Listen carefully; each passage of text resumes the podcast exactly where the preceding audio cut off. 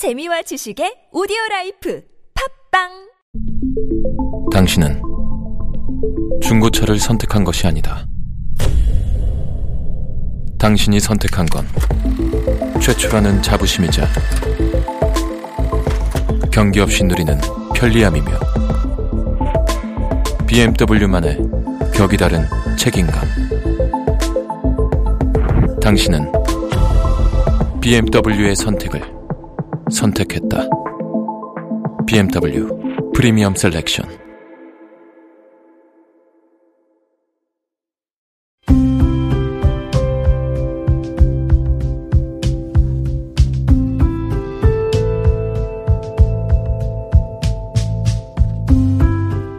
칼럼을 읽어드립니다.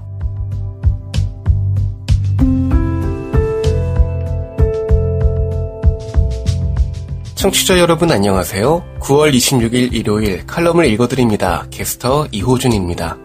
칼럼을 읽어드립니다에서는 여러분과 같이 고민하고 장에게 최신 정보를 담은 글을 골라 전해드리고자 하는데요. 그럼 바로 오늘의 칼럼 만나보시죠.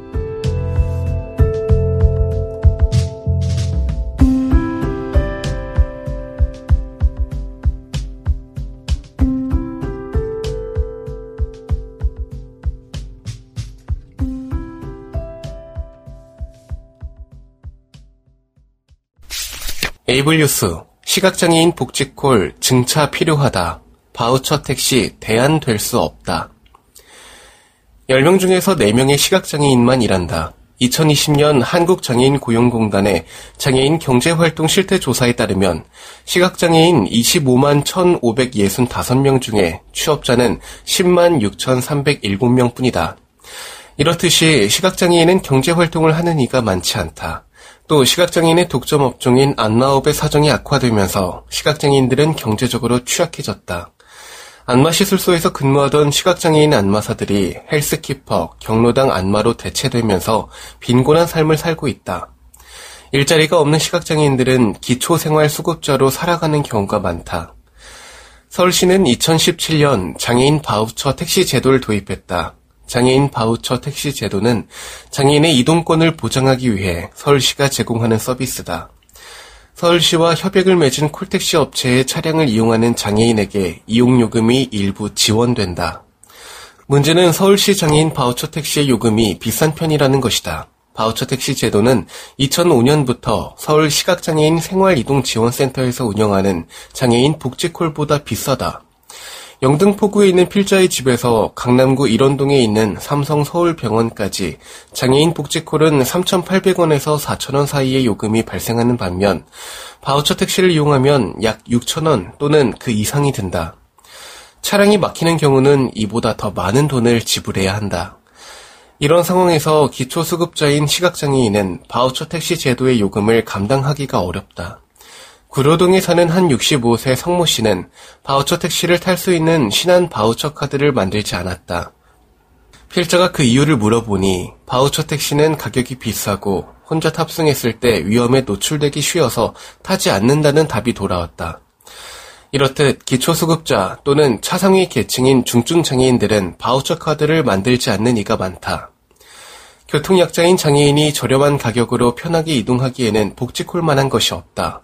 그러나 현재 서울시에 거주하는 시각장애인들이 이용할 수 있는 복지콜은 158대로 시각장애인 수에 비해 부족하다. 최근 서울시각장애인연합회는 서울시 측에 차량을 50대 늘려달라고 요청한 바가 있다. 그러나 지지부진한 상황이다. 이 문제를 해결하기 위해 시각장애인 회원들은 다가오는 두 번의 선거를 적극적으로 활용해야 한다. 서울시각장애인연합회의 선거와 서울시장 선거가 내년에 이뤄진다. 서울시각장애인 연합회 회장으로 이 문제를 해결할 수 있는 사람을 돌아오는 지방자치단체 선거, 서울시장 선거에서는 시각장애인의 관심이 많고 이를 들어줄 수 있는 사람을 뽑아야 할 것이다. 현 회장에게도 바람이 있다. 왜 임기 동안 복지콜 증차를 적극적으로 추진하지 않았는지를 묻고 싶다. 본인 역시 시각장애인으로서 누구보다 증차가 필요하다는 것을 잘 알고 있을 텐데 뒤늦게 서울시에 요청했다는 것이 이해가 가지 않는다. 협회 회장은 서울시에 요구하여 가능한 본인 임기 내에 증차를 실현한다면 장애인 회원들에게도 인정받고 다가올 선거에도 유리할 것이다. 시각장애인 당사자 회원들도 알아둬야 할 부분이 있다. 다가오는 내년 2월 서울시각장애인연합회 회장 선거에 출마하는 후보들을 잘 눈여겨보고 복지콜 증차를 비롯한 시각장애인에게 필요한 복지를 이뤄줄 수 있는 회장을 뽑아야 한다.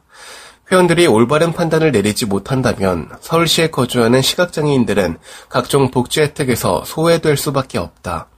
성숙하고 올바른 판단을 하는 회원들에게만이 보다 풍성한 복지 혜택을 누리며 살아갈 수 있는 권리가 보장될 것이다. 지금 여러분께선 KBIC 뉴스 채널 매주 일요일에 만나는 칼럼을 읽어드립니다를 듣고 계십니다. 하상 매거진 인터뷰 만나고 싶었습니다. 연세대 미래캠퍼스 글로벌 창의 융합대학 경영학부 최성원 학부장을 만나다 기획 및 취재 최연신 하상 이달에는 연세대 미래캠퍼스 최성원 교수님과 만남의 시간을 마련했는데요. 먼저 하상 매거진 애독자들을 위해서 간단히 자기소개 부탁드립니다. 교수 안녕하십니까. 저는 최성원입니다. 아, 연세대학교 원주 캠퍼스 괄호 열고 미래 캠퍼스 괄호 닫고 글로벌 창의 융합대학 경영학부에서 근무하고 있어요. 시각장애를 갖고 있고 어렸을 때부터 하상장애인 복지관에서 많은 도움을 받았습니다. 항상 감사하게 생각하고 있던 차에 하상 매거진을 통해 인사드릴 수 있어서 기쁘네요. 하상, 최근 어떻게 보내고 계시는지 근황을 들려주세요. 교수, 코로나19가 장기화되는 상황에서 배우는 학생들도 가르치는 선생님들도 힘든 시기를 보내고 있습니다. 아, 뭐 다른 대학교도 마찬가지겠지만 수업은 온라인 강의가 주를 이루고 있고요. 온라인 수업이 도저히 안 되는 과목일 경우에는 일부 제한적으로 대면 수업을 진행하기도 합니다. 하상, 시력은 어떻게 되며 시각장애 원인은 무엇일까요? 교수, 저는 황반변성이라는 병을 가지고 있어요. 어렸을 때부터 눈이 좋지 않았고 어, 지금은 1급 시각장애인이죠. 저 스스로는 나름대로 많이 본다고 생각하는데 막상 검사를 해보면 시력이 잘 안 나온다고 하더라고요. 어느 정도 보이는지에 대해 설명하기는 어렵긴 하지만 잘 아는 공간일 경우 불이 켜져 있다면 어느 쪽이 복도인지는 충분히 알 수 있습니다. 하상, 어린 시절과 학창 시절의 이야기도 듣고 싶습니다. 교수, 어린 시절에는 하상장애인 복지관과 관련된 기억이 많습니다. 하상장애인 복지관의 모체인 남산동 한국 가톨릭 맹인 선교회 때부터 시작된 인연이었는데 당시에도 녹음 도서관을 운영하고 있었고 그곳에서 제작한 녹음 도서를 많이 들었죠. 녹음 도서의 도입부에는 음악과 함께 흘러나오던 공식 멘트가 있었습니다. 정확하지는 않지만 모든 인간은 다 나름대로 그 존재의 의미와 가치가 있고 소중한 존재다 라는 취지의 말이었던 걸로 기억해요. 아, 그때는 별 생각 없이 들었었는데 지금 돌이켜보면 꽤 깊은 의미가 있는 말이 아니었나 싶습니다. 대학은 연세대 원주 캠퍼스를 다녔고요. 경영학과 93학번이고요. 대학 졸업 후에 연세대 대학원과 텍사스 A&M 대학원에서 각각 석사 학위를 받았고 미국 루이지애나 주립대에서 박사 학위를 땄습니다. 그리고 2011년 3월 1일자로 모교인 연세대 원주 캠퍼스 경영학부의 조교수로 임용돼서 지금까지 근무하고 있죠. 하상, 교수님이 소속되어 있는 글로벌 창의 융합대학 경영학부에 대한 소개를 부탁드릴게요. 교수, 글로벌 창의융합대학은 2021년 인문예술대학과 정경대학이 통합되면서 설립됐습니다. 인문 콘텐츠학부, 사회과학부, 경영학부, 디자인예술학부, 동아시아 국제학부, 글로벌 엘리트학부로 구성되어 있는데 다양한 전공이 한 지붕 안에 모여 있는 굉장히 독특한 형태의 대학이죠. 타 대학에도 경영학부들이 많이 있지만 우리 연세대 미래 캠퍼스의 글로벌 창의 융합대학 경영학부에서는 경영학 전공 교육, 융합 기반 특성화 교육, 실천 교육, 글로벌 교육 등의 다양한 교육 프로그램을 제공하고 있습니다. 학교에서 서로 다른 여러 전공을 같은 대학에 집어넣은 것은 이름에서 알 수 있듯이 창의적 융합 교육을 하라는 의도가 들어 있습니다. 예컨대 경영학부와 디자인학부가 서로 합쳐져서 새로운 프로그램을 운영한다든지 어, 경영학부가 국제관계학부가 합쳐져서 또 다른 교육 프로그램을 개발 운영하면서 사회 또는 학생 수요에 요구하는 최고의 경영학 인재를 양성하는 거죠. 하상 연세대 미래 캠퍼스 글로벌 창의 융합대학 경영학부 학생들의 진로 또는 진출 분야는 어떻게 될까요? 교수. 경영학부 학생들의 진출 분야는 전방위적이라고 할 수 있습니다. 창업부터 시작해서 거의 모든 민간 기업이나 공기업에 이르기까지 모든 분야에 진출할 수 있죠. 졸업생 중에는 삼성, LG, 현대 등 대기업에서 활동하는 제자들도 많습니다. 최근에 인사 왔던 학생은 거제에 있는 조선소의 조직관리 매니저로 들어갔다고 합니다. 그 밖에 회계사나 세무사, 공무원이 되는 학생들도 많고요. 그리고 모든 영역에서 대학원에 진학 후 교수 등 교직에 진출할 수도 있습니다. 하상, 교수님의 주요 연구 성과와 최근 어떤 연구를 진행하고 있으신지, 연구 주제는 무엇인지 알고 싶은데요. 교수, 저는 주로 정서지능이라고 불리는 emotional intelligence를 공부했습니다.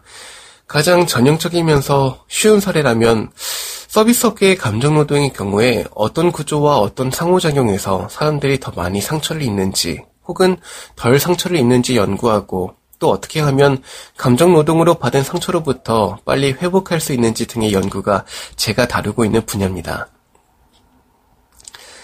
하상, 2011년 3월 1일자로 연세대 미래캠퍼스 경영학부의 조교수로 임명된 이래 현재는 학부장으로 계신데 지금까지 대학 생활을 하신 소감이 어떤지 궁금한데요. 교수, 제가 꿈을 키운 모교에서 제자이자 후배인 학생들을 10년 넘게 가르치고 있으니까 의미가 큽니다.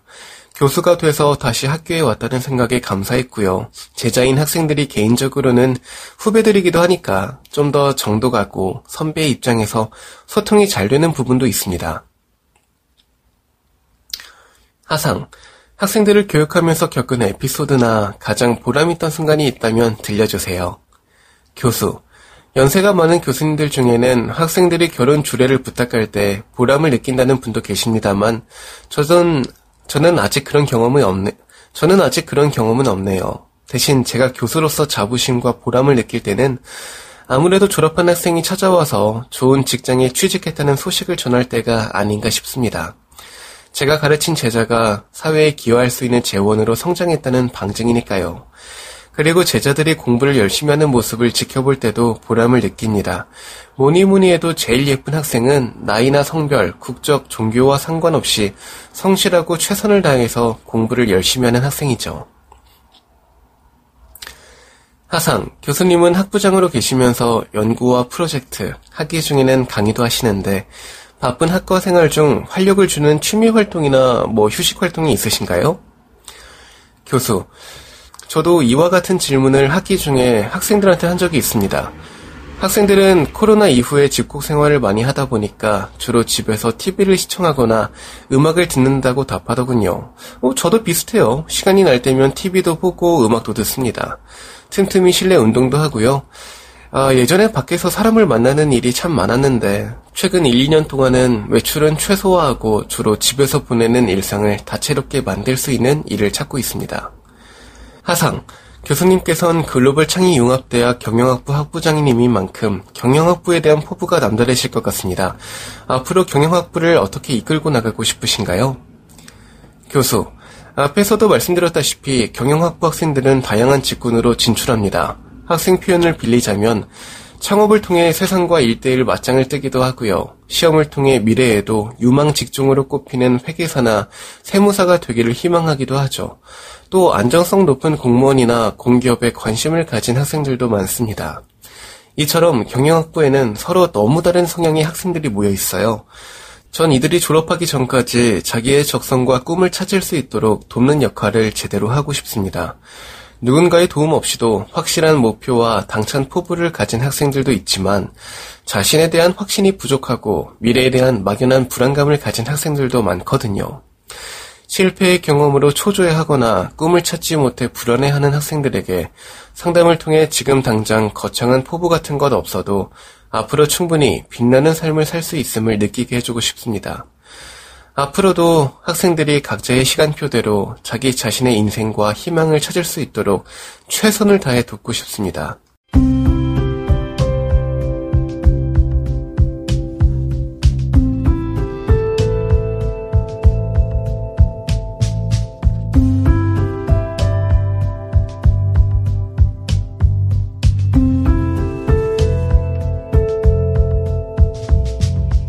9월 26일 일요일 칼럼을 읽어드립니다. 오늘 준비한 소식은 여기까지입니다.